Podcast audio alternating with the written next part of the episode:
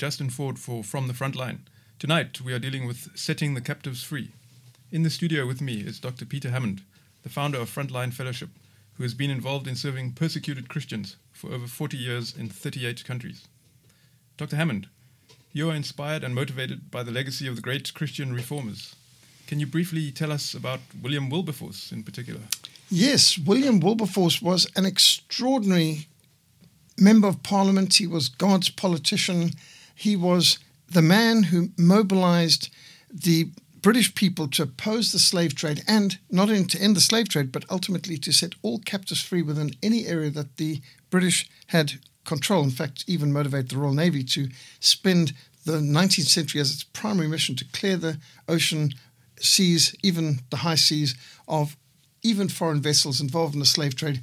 And uh, uh, through his incredible work uh, in the British Parliament, when he entered Parliament, there was only about two evangelical members of Parliament in the whole of the uh, uh, British House of Commons. By the time he died, there were a hundred Bible-believing, born-again evangelical members of Parliament in the British House of Commons and House of Lords combined, and they were having a major impact. When he started, missions in the Far Eastern possessions of the British East India Company was illegal, and William Carey had to do his work from a Danish settlement, a Serampore, because his work was completely illegal in India um, for the first 20 years of his work. So William Wilberforce was also the founder of the Royal uh, Society for the Prevention of Cruelty to Animals, RSPCA, and of the British and Foreign Bible Society, and a host of other great works. But he's most famous for having brought an end to the slave trade in the beginning of the 19th century would would would it be safe to say that um, slavery is a dark relic of the past? Well, that would be nice, but unfortunately, no. Uh, slavery today is a reality. In fact, it might be a shock to hear it, but of course, the world's population has increased too. But there are more slaves today than there was back in the world when William Carey fought to end the slave trade. There are over 45 million slaves in the world today, according to the latest statistics from the uh, Global uh, Slavery Index and from the anti slavery societies. 45 million slaves in the world today, and that's taking the most uh, conservative figure of, of what a slave is. When we talk about slaves and slavery today, are we talking about the increasingly prevalent and exploitative employment situation known as the, the gig economy, where companies replace their full time employees with independent contractors and freelancers? Or are we talking about something even more sinister. Oh, yes. No, we, are talking about something far more sinister. We, are talking about where uh, people can get literally kidnapped or uh, tricked and transported and trapped and used in, in a horrific way. Human trafficking, which is just another modern word for slavery. Human trafficking today, which, by the way, uh, affects a lot of people uh, from Ukraine. In fact, Ukraine and neighboring Moldova have some of the largest numbers of trafficked uh, victims going into the uh, modern slavery of the uh, sex trade trafficking or uh, prostitution uh, trafficking, where uh, even many Ukrainians, Russians, and Moldovians have ended up in Cape Town, South Africa, um, as victims of, of this exploitative industry. And so, what happens is they're often tricked, seduced, or deceived. Um, false job offers.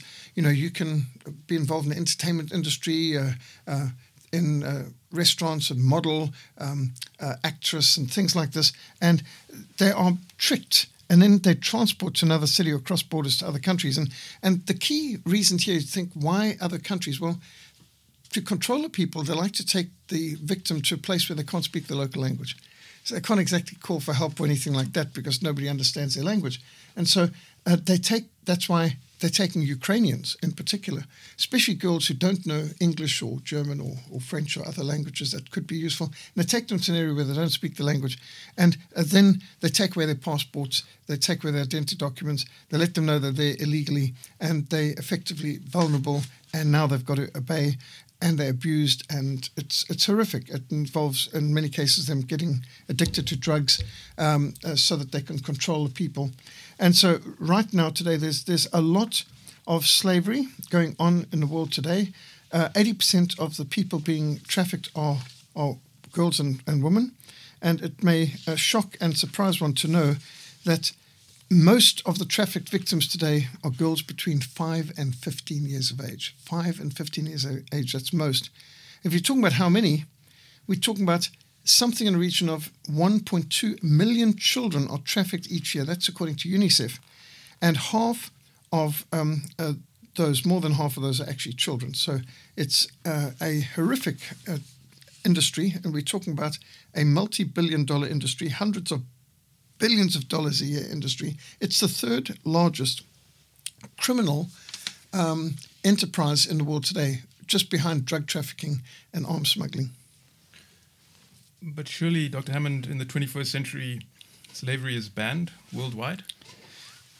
well, one would like to think so, but the fact is that the United Nations, which is neither united nor nations, uh, are just a bunch of gangsters with flags. I mean, let's face it, that the vast majority of governments representing the United Nations today are not elected with any kind of credibility by the uh, uh, citizens or electorate that they purport to represent. Most of them are actually unelected dictators, mass murderers, human traffickers, drug dealers. In fact, you could say the United Nations is the largest collection of unelected mass murderers and drug traffickers and human traffickers in the world today. Literally gangsters with flags. So, uh, take, for example, Saudi Arabia. Saudi Arabia had slavery legal till 1968. Uh, so, in my lifetime, Saudi Arabia banned uh, slavery. But a few years later, after banning slavery, Malcolm X, who's an American convert to Islam, witnessed slaves, black slaves, being sold on auction blocks in Mecca on a Hajj. And so, plainly, they might have banned it, but there still is slavery in Sudan. Mauritania, if you just think of uh, when Obama made his 2013 African Safari, the most expensive American presidential visit ever to over $100 million. And uh, he flew all over the place. And one place he went was he went to Senegal, where he did a highly um, advertised, posed, much pictured uh, pose in front of the door of no return at the old slave port, which was a Portuguese slave port at Senegal, uh, where um, many of the slaves were trafficked across the Atlantic to mostly South and Central America. But nevertheless, he, he posed there and he spoke about this as a testimony to what happens if we're not vigilant and so on and so forth. And he condemned the slave trade, which ended 200 years ago, mind you, without uh, thanking the people who ended it, such as William Wilberforce and evangelical Christians in, in Britain. But he said nothing about the slavery going on within sight of where he was standing on Gorée Island. Slavery is still continuing in Mauritania. In fact, one out of every six people in Mauritania are slaves. And many uh, Mauritanians traveled to Senegal, to the very area where he was, with their slaves uh, today. I mean, we, we're talking about current. And he said nothing about the slave trade going on in Mauritania today, which is well documented. I mean, there's books written about, even written by African Americans. And then when he went to Tanzania, also in his 2013 African safari, he didn't visit another island, Zanzibar, which is a far bigger slave terminus than Gorée Island ever was. So he made a big thing about visiting the island off the west coast of Africa, but not the island off the east coast of Africa, Zanzibar, which processed over 22,000 slaves a year. So it's massively larger slave trafficking than, than was done at Gorée Island. And the reason why? Well, the slave traffickers at uh, Zanzibar were not Portuguese, they were Arabs um, and uh, Muslims. And so, in fact, if he had gone to Zanzibar Island, that would have been awfully embarrassing because over where the slave market used to be, there's now a church, um, Christ Cathedral, uh, an Anglican cathedral built over where the slave market used to be, and the altar is right over where the auction block used to be, and on the altar is a wooden cross which comes from wood from the tree under which the heart of David Livingstone is buried. And this church was built in memory of, of the campaign of David Livingstone to bring an end to the slave trade. And of course, what's even more embarrassing is that uh, the shortest war in history, in fact, it was in the Guinness Book of Records as the shortest war in history, was inspired by David Livingstone. When David Livingstone died, the British people were grief stricken over the fact that they had actually abandoned their great hero and had done nothing to help his last a great missionary journey. In fact, not one person had seen him off at the docks. And uh, it was an American journalist, Henry Morton Stanley, actually uh, rescued him when he was uh, completely destitute and brought him resupplies and got his testimonies out. And so when Livingstone died and the word was out about it, the only thing the British could do to honour his memory was to close the slave market in Zanzibar, which Livingstone had called for many times. And now Henry Morton Stanley, the journalist, was pushing for it. So the Royal Navy turned up, gave an ultimatum uh, when it was not met they shelled the palace, and within less than 40 minutes, the white flag came up, shortest war in history, Guinness Book of Records. The slave market was closed, and the British built a church over where the uh, auction block used to be. So you can imagine that uh, Barack Hussein Obama, who was obviously anti Christian, did not want to go to an island that reminded you of who the slave traders were, the Muslim Arabs, and who the liberators were, in this case, the, the British, the Royal Navy. And uh, uh, intriguing that uh, tale of two islands um, in, in Africa. But yes, that just reminds you that it is continuing today. Why would he not have wanted to condemn the slavery going on today? Because it's been carried on by his very friends, the Red Chinese, Muslim Arabs, Saudi Arabia. And so, uh, yes, slavery is a reality today without a shadow of a doubt. Thank you. There are a lot of interesting points in that answer, which I think we'll come back to. Um, first of all, can you just uh, you've, you mentioned that women and um, girls are prominent as victims in this modern day slavery. Uh, so, uh, would, would that suggest that there's a sexual aspect to this? Mostly, yes. It would seem that um, what we think of in the West as human trafficking is overwhelmingly sex trafficking. But uh, if you look at Asia as a whole, most of the slaves in the world today actually for, for hard physical labor. And uh, we're talking about well over 36 million of the slaves in the world today are in Asia and are in either communist China or in uh, Muslim Middle East. And they are used mostly, mostly for slave labor. So, for example, um, and this brings up the matter of hypocrisy, you know that many people in the West are condemning uh, those who were involved in the slave trade over 200 years ago, which has ended for more than two centuries. But they themselves are participating in and supporting slavery today. Examples. You've got, for example, um, Jesse uh, Jackson, who was condemning the, the whites of today. All whites today are guilty because some whites over 200 years ago were involved in slavery.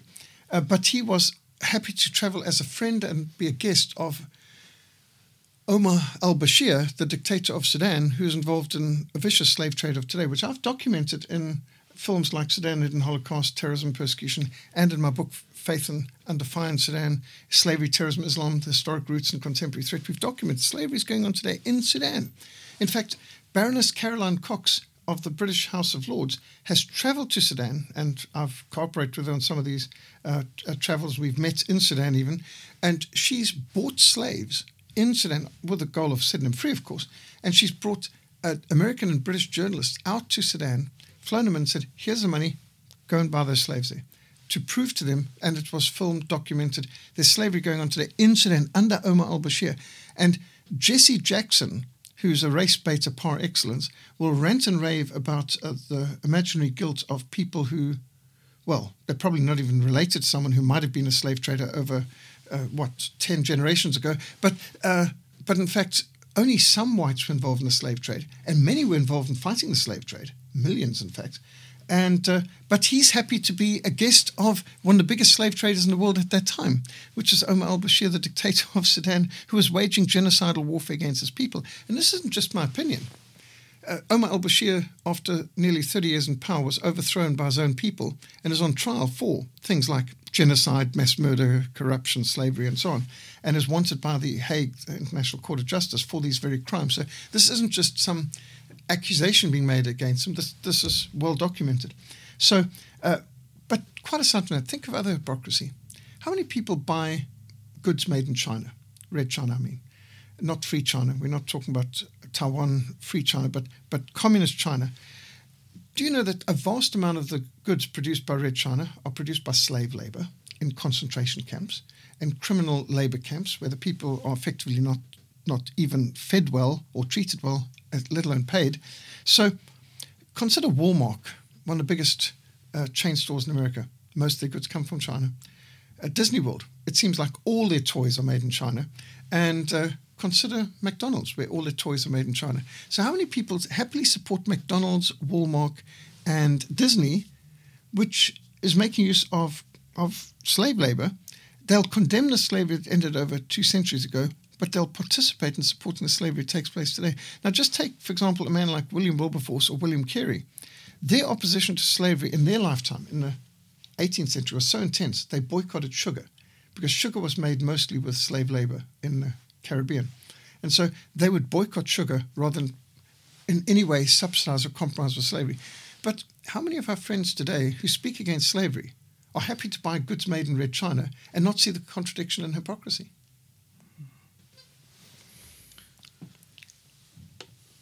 Can you clarify some of the terminology that's uh, involved in this uh, subject and industry?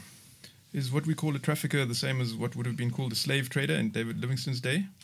And, um, sorry, and does the trafficker, uh, the term trafficker, also encompass, you know, in terms specifically in the sexual aspect of modern day human trafficking, pimps and madams? And are they, or would they be the new slave drivers?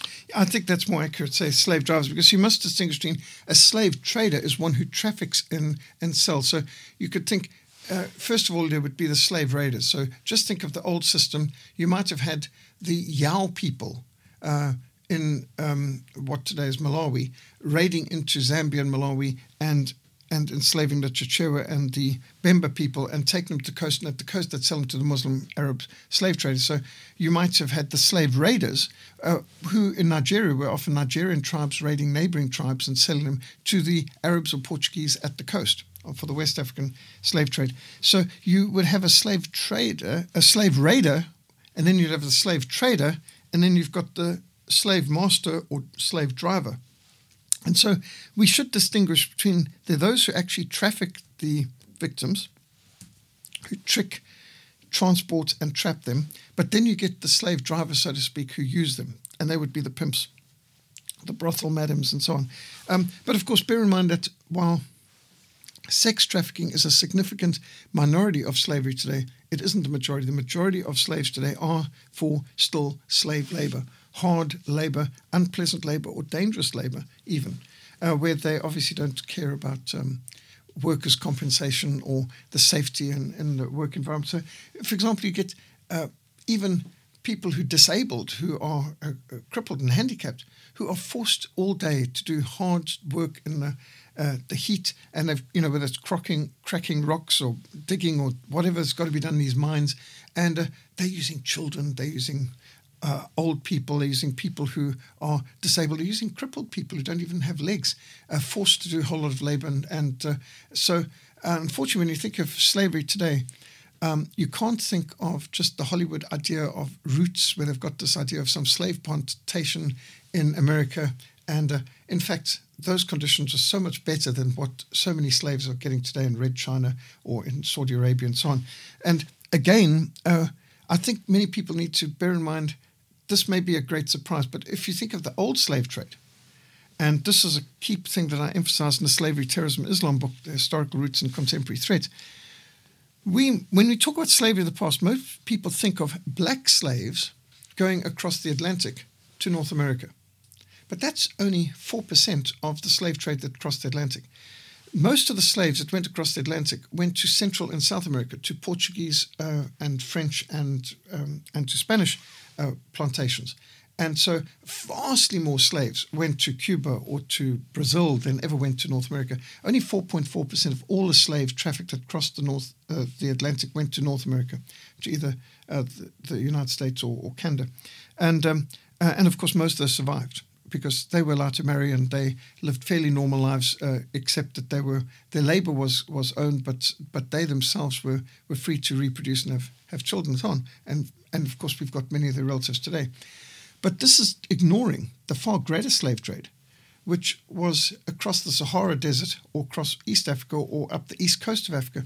The Muslim slave trade into the Muslim Middle East was vastly greater. In fact, as I document, we talk about the difference between about 11 million slaves crossed the Atlantic to the Americas, of which only 4% went to North America, the rest went to South and Central America.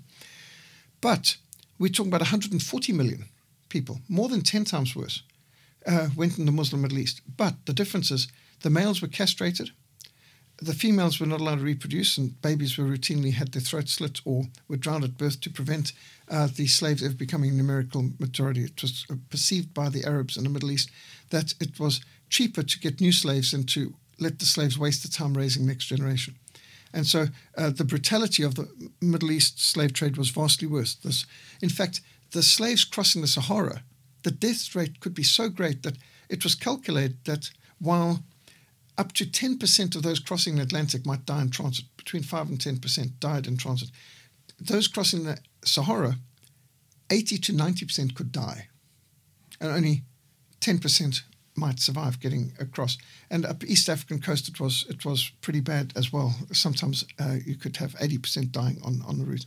So uh, the, the, African slave trade was more brutal because they would be far more um, all-encompassing, just wiping out those who were considered too old or too young or not strong enough, or or um, they they strong males that might resist, so we, we're going to kill them now.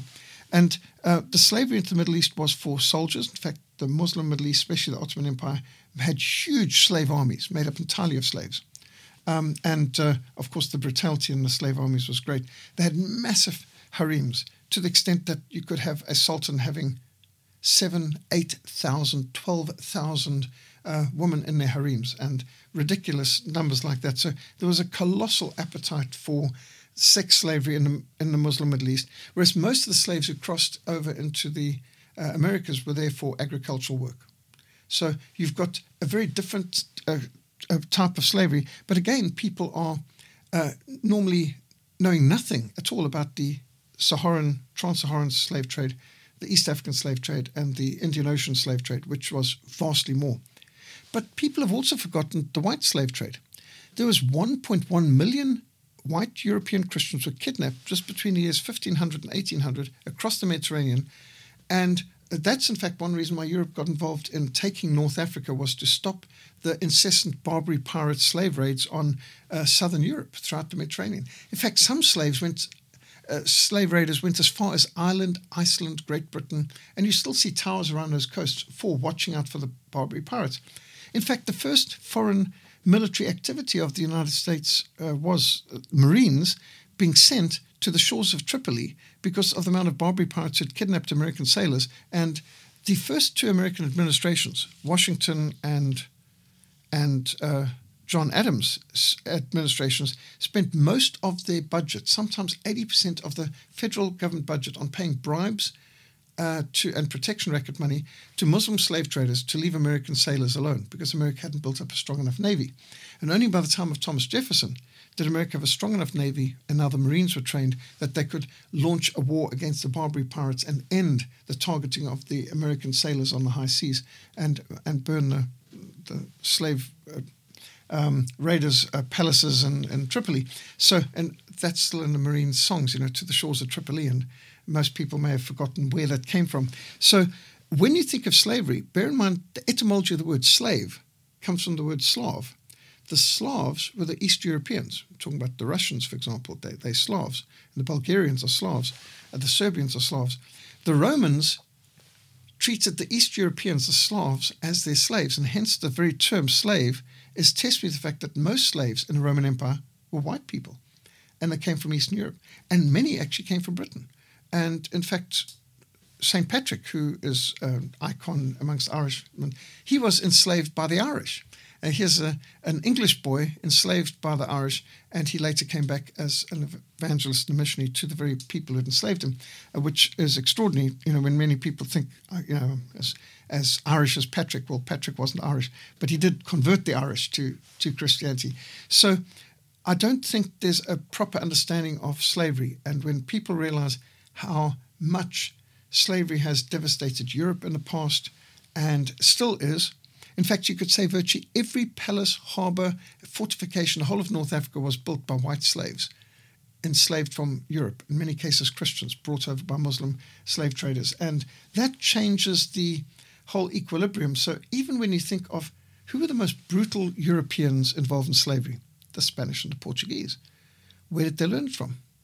well, they were for 800 years under the Arabic Moors. So the Moors, who named Moors after Morocco, the Moors had conquered Spain and Portugal, Iberian Peninsula, and enslaved the people for eight centuries.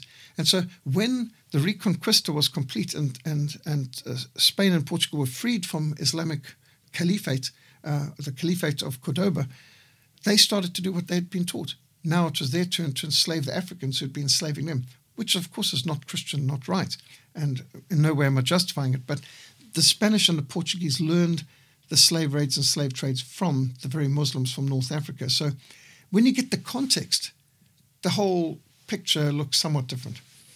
Is it true that the North African Islamic aggression initiated the uh, age of exploration? Mm, not really, except indirectly. So, what you could say is that because they had seized the Middle East, what used to be the birthplace and the heartland of Christianity, therefore the trade routes across the Middle East to Asia were blocked, and no longer could the Marco Polos and so on of Europe be traveling overland to visit uh, China and Japan and so on. But now they'd have to find sea routes to go around. So, in one sense, while the, the, the Arabs weren't the ones who initiated the the age of exploration, they did um, provoke or make it necessary uh, by their incessant piracy attacks, uh, the huge amounts of taxes uh, placed on anyone trying to travel across the territories. And uh, yes, uh, so you could say that Christopher Columbus' sailing the ocean blue in 1492 was inspired by the desire to bypass the Islamic blockage to be able to reach the markets in the east. Okay, back to modern slavery. You've mentioned um, Russia, Ukraine, Moldova. Uh, we've you've mentioned uh, the horrendous uh, labor, slave labor in um, Red China, but now is how how does this impact on South Africa? Are South Africans being enslaved? Actually, yes. So uh, what what happens is that uh, we had this ridiculous situation when we were heading to World Cup soccer, and so, some of you may may recall that we we actually had the National Police Commissioner and head of Interpol, Jackie Selebi, back in 2007, recommend to Parliament that prostitution be legalized in time for the 2010 Soccer World Cup uh, hosted in South Africa. ANC members of Parliament were recommending prostitution be legalized for 2010. I mean, if you thought soccer was all about uh, football, um, obviously you're mistaken. It's apparently about red light districts. The Durban municipality announced they wanted to create a red light district for the sex industry. And, well, interesting how the head of Interpol, National Police Commissioner of South Africa, Jackie Selebi, was an, uh, ultimately removed from office because of his extensive corrupt links with organized crime syndicates. So, Doctors for Life, our good friends, put together a major paper exposing that human trafficking and prostitution is inextricably linked. And they quoted the American State Department at that time that 800,000 people were being trafficked internationally. Now, it's now up to 1.2 million, according to UNICEF. Uh, but um, uh, they said this excluded the trafficking within countries. 80% of the victims trafficked internationally were women and girls, half of which were children.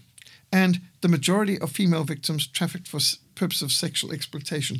And that if you legalize prostitution, you would have very uh, great difficulty in dealing with human trafficking because human trafficking and prostitution are two sides of the same coin in many cases. And uh, in fact, we've seen this in Cape Town. You might recall that uh, under Mbeki, uh, vice squads were abolished. The South African Police Service no longer had vice squads. They, in fact, they abolished all special task forces except the illegal diamond buying, which lets you know what really important um, because remember, every diamond in the country, whether it's on your farm or whether you found it at the bottom of the Orange River off the coast, it all belongs to De Beers uh, because uh, every uncut diamond's theirs uh, uh by law. And so the illicit diamond buying, or IDB, is the one special task force still in existence. But Vice Squad, obviously not important. So they didn't see dealing with prostitution and things like this as a problem. Uh, and But in Cape Town, thanks to the Cape Town Metro, we still have a vice squad in Cape Town.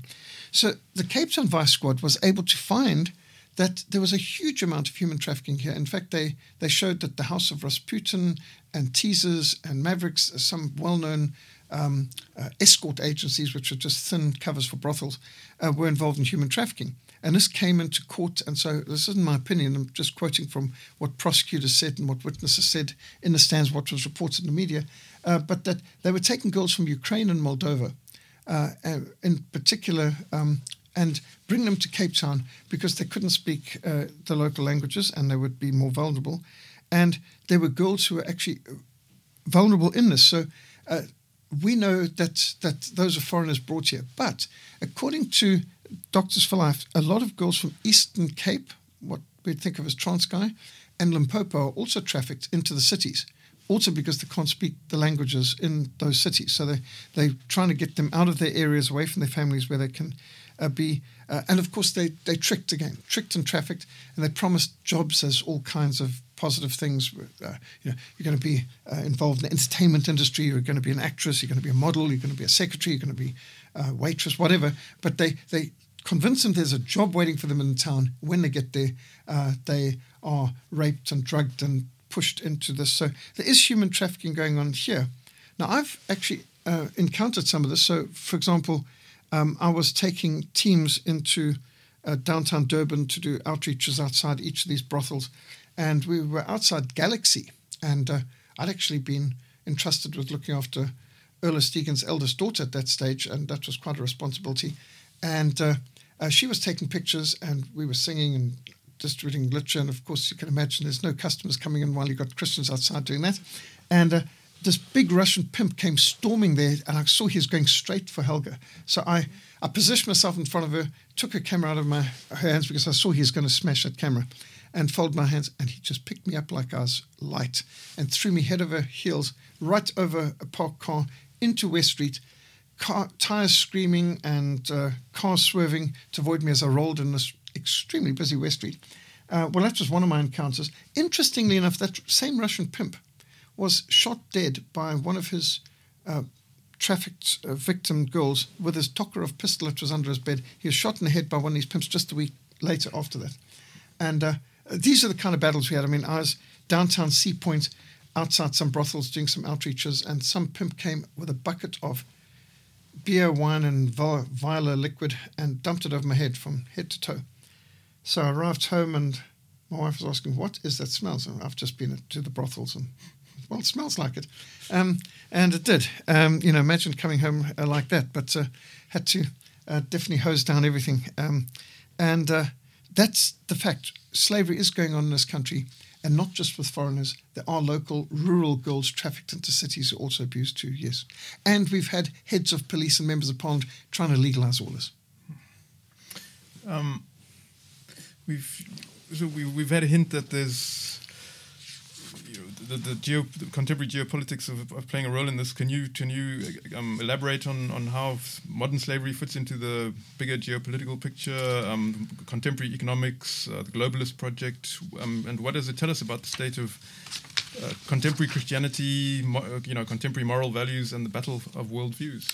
Well, yes. I mean, the fact is, the abolition of slavery was a fruit of Christianity, and those who believe that the days of slavery are over, of course, mistaken. But notice, as Christians have retreated from social and political arenas and as nations, which were once considered Christian, now move into what they now term the post Christian era and secularism, what are we seeing? A resurgence of all those evils. And so it's absolutely vital to recognize that while Christianity uh, is the root and the, uh, of, of freedom and uh, uh, the trouble is, what we're seeing is as many nations are moving away from Christianity, we're seeing a resurgence of all these hideous anti Christian elements, including killing of babies through abortion and uh, infanticide. And um, uh, you can just see uh, that uh, not only killing the aged and infirm through euthanasia, but the legalization of adultery, legalization of polygamy, legalization of perversion and prostitution, and a massive resurgence in slavery. This is all going along with a society that is gender confused, uh, want to say that there's multiple genders and uh, all the rest of it, even while they're trying to move to you having a one party state where you're not allowed to even have another opinion. So, yes, I think the Great Reset is being made by people who reject Christianity at the heart. And this is part of breaking down social cohesion because remember, the family is the basic building block of society. And the only solid rock foundation for any society that wants to be free is the Bible, the laws of God, the law of liberty and uh, Christianity is the only foundation for a free society. And what we are heading into is, is a, um, not just a great reset, but a great regression to paganism. It's, it's a great revolution of our values. It's an anti Christian revolution. Uh, so, yes, what, what I'm seeing right now is um, even when they break down countries, such as when, when Russia collapsed as, as a global power, the human traffickers moved in and found many of these families had been broken up, and many of these girls were without protective families, and the whole communist system had eroded. And so the human traffickers had a field day in Eastern Europe and Russia. They could just pick up many people who are desperate economically, looking for a job. Oh, you know, we can get you a job in Hollywood. We can get you, and people willing to travel, and in some cases, their family members were willing to sell them into the hands of the pimps. Um, and so, uh, getting the people recruited, you could see how this suited them. And South Africa, South Africa used to be a safe place, a safe place for women and girls of all races uh, under the old system. Uh, but now the human traffickers are able to have easy pickings in South Africa because we no longer have a police force that um, is effective in fighting against these crimes. In fact, in many cases, we've even abolished the vice squads that used to hold them back. And so, yes, you can see this is part of the globalist idea break down the family, break down the church, break down morals, break down nations, and move everyone around, mess everything up so that you've lost the cohesion. Instead of these, these uh, youngsters finding their protection amongst their family and their church and their community, they are wrenched away, taken to other places, and globalization just plays uh, into the hands of these pimps because this is perfect for them. They get the people to a place where they don't speak the language, they don't have the support base, and they can exploit and abuse them, and there's no one around who can help them. And there's often pathetic, useless governments and worthless police forces that are incapable of providing protection or justice for them.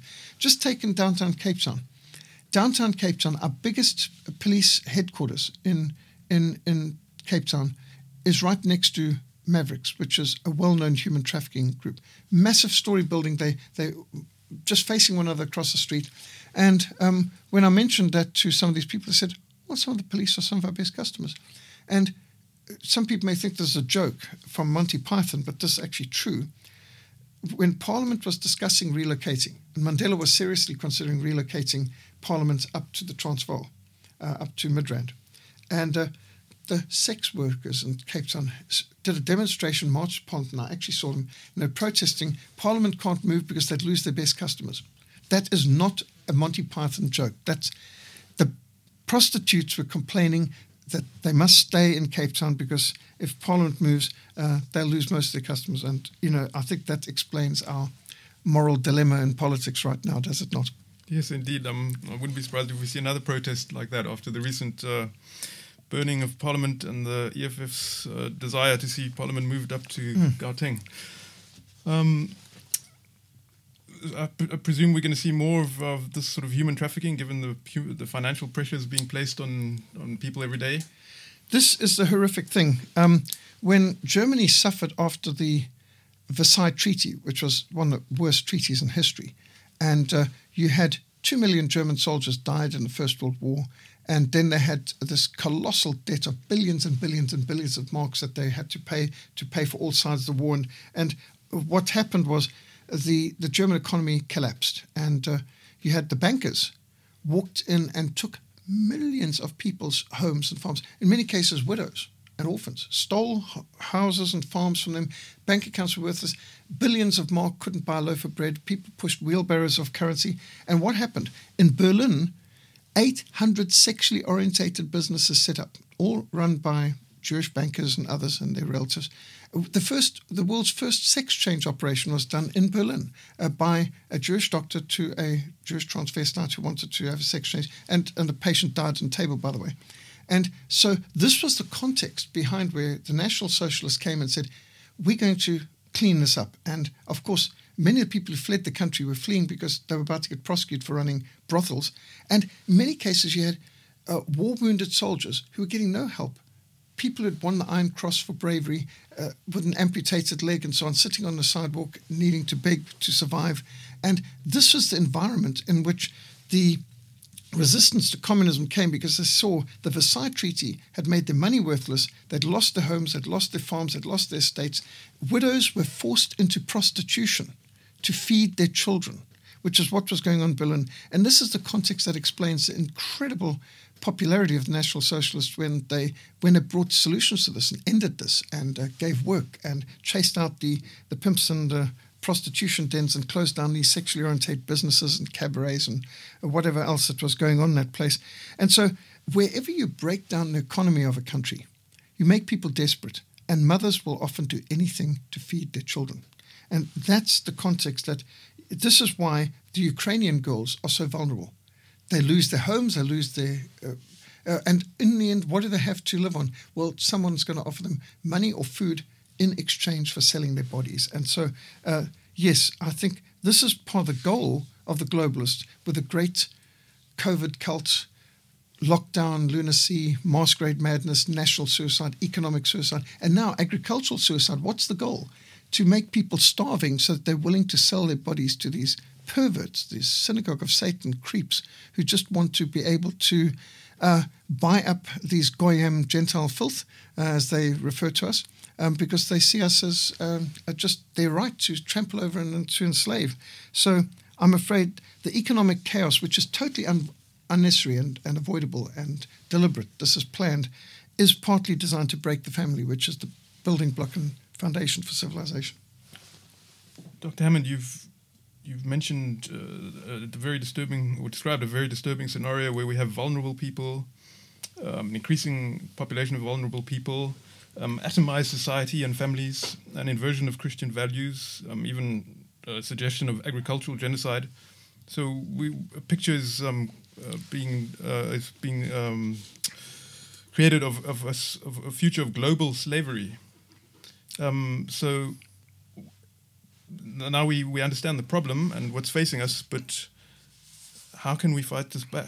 How can we fight back? I believe you have a, a, a leaflet um, and you're going to be handing them out soon. Yes. So, uh, what we've been doing for the last 27 years is every Women's Day, notice how the secular humanist governments in South Africa, the ANC, they abolished all our Christian holidays like Ascension Day, and uh, they didn't want uh, to be reminded of Christian holidays like that, and replaced with Workers' Day, um, Women's Day, Youth Day. Well, we thought, okay, well, we, we uh, Human Rights Day. So Human Rights Day, we protest for the right to life of preborn babies who they want to kill through abortion. Two million babies have been killed through abortion since Mandela legalized abortion in 1997. And uh, on Women's Day, since 1995, we've been mobilizing against pornography and against human trafficking because women don't need meaningless, pious platitudes by hypocritical politicians. They need protection and they need respect. So we should legalize, we should ban uh, pornography, and we should execute rapists. I mean, simple. That that would be far more meaningful than some public holiday and some pious platitudes from some hypocritical politician. So, Women's Day, we've been mobilizing a large amounts of literature distribution, many different shopping centres, sometimes mobilizing up to 70 or even 100 people at a time uh, in uh, 10 or more locations around the country, distributing leaflets against human trafficking, against pornography, and for real women's rights, distributing leaflets like uh, the Christian Liberation of Women and uh, Stop the Traffic and uh, Finding Freedom from the Pornography Plague and, and um, materials like that. So um, you may not be able to be at one of those venues, but if you are in our area, like in Cape Town, you'd like to be involved in some of the outreaches, contact Africa Christian Action, info at christianaction.org.za or you can go onto the www.christianaction.org.za website. You'll see we've got videos like Stop the Traffic. You'll see we've got uh, presentations, articles um, against pornography and against uh, human slavery and so on. And also, uh, you might want to organize your own outreach in your own area. We can organize literature for you, or you can go onto our christianaction.org.za website and download many of these tracts and leaflets and print them in your own area. Uh, or share on your social media. If you go onto the Africa Christian Action Facebook page or or Stop the Traffic f- f- Facebook page, you'll also find videos, audios, articles that you can share and make it go viral uh, through your your um, uh, social media contacts. So those are some of the practical things one could do. But of course. You will know the truth, and the truth will set you free. This is an information war. It's a battle for the heart and mind. We need to understand the threat. We need to know what we can do. We must stop supporting the um, lamestream mainstream media, which is basically disinformation media, and the defiling, vile, pornographic uh, Hollywood uh, industry, which is a blasphemy industry, we need to support alternative Christian films and alternative media, and not the mainstream media, and get on the mailing list of groups like Christian Action and Doctors for Life, uh, Stop the Traffic, and see what you can do. I'm sure we can all do something in order to stand for life and for faith and for freedom. We pray for a revival of Christian family values. Stand fast, therefore, in the liberty by which Christ has made us free, and do not be entangled again with the yoke of bondage. Galatians 5:1. Thank you very much for joining us for From the Front Line. God bless and good night.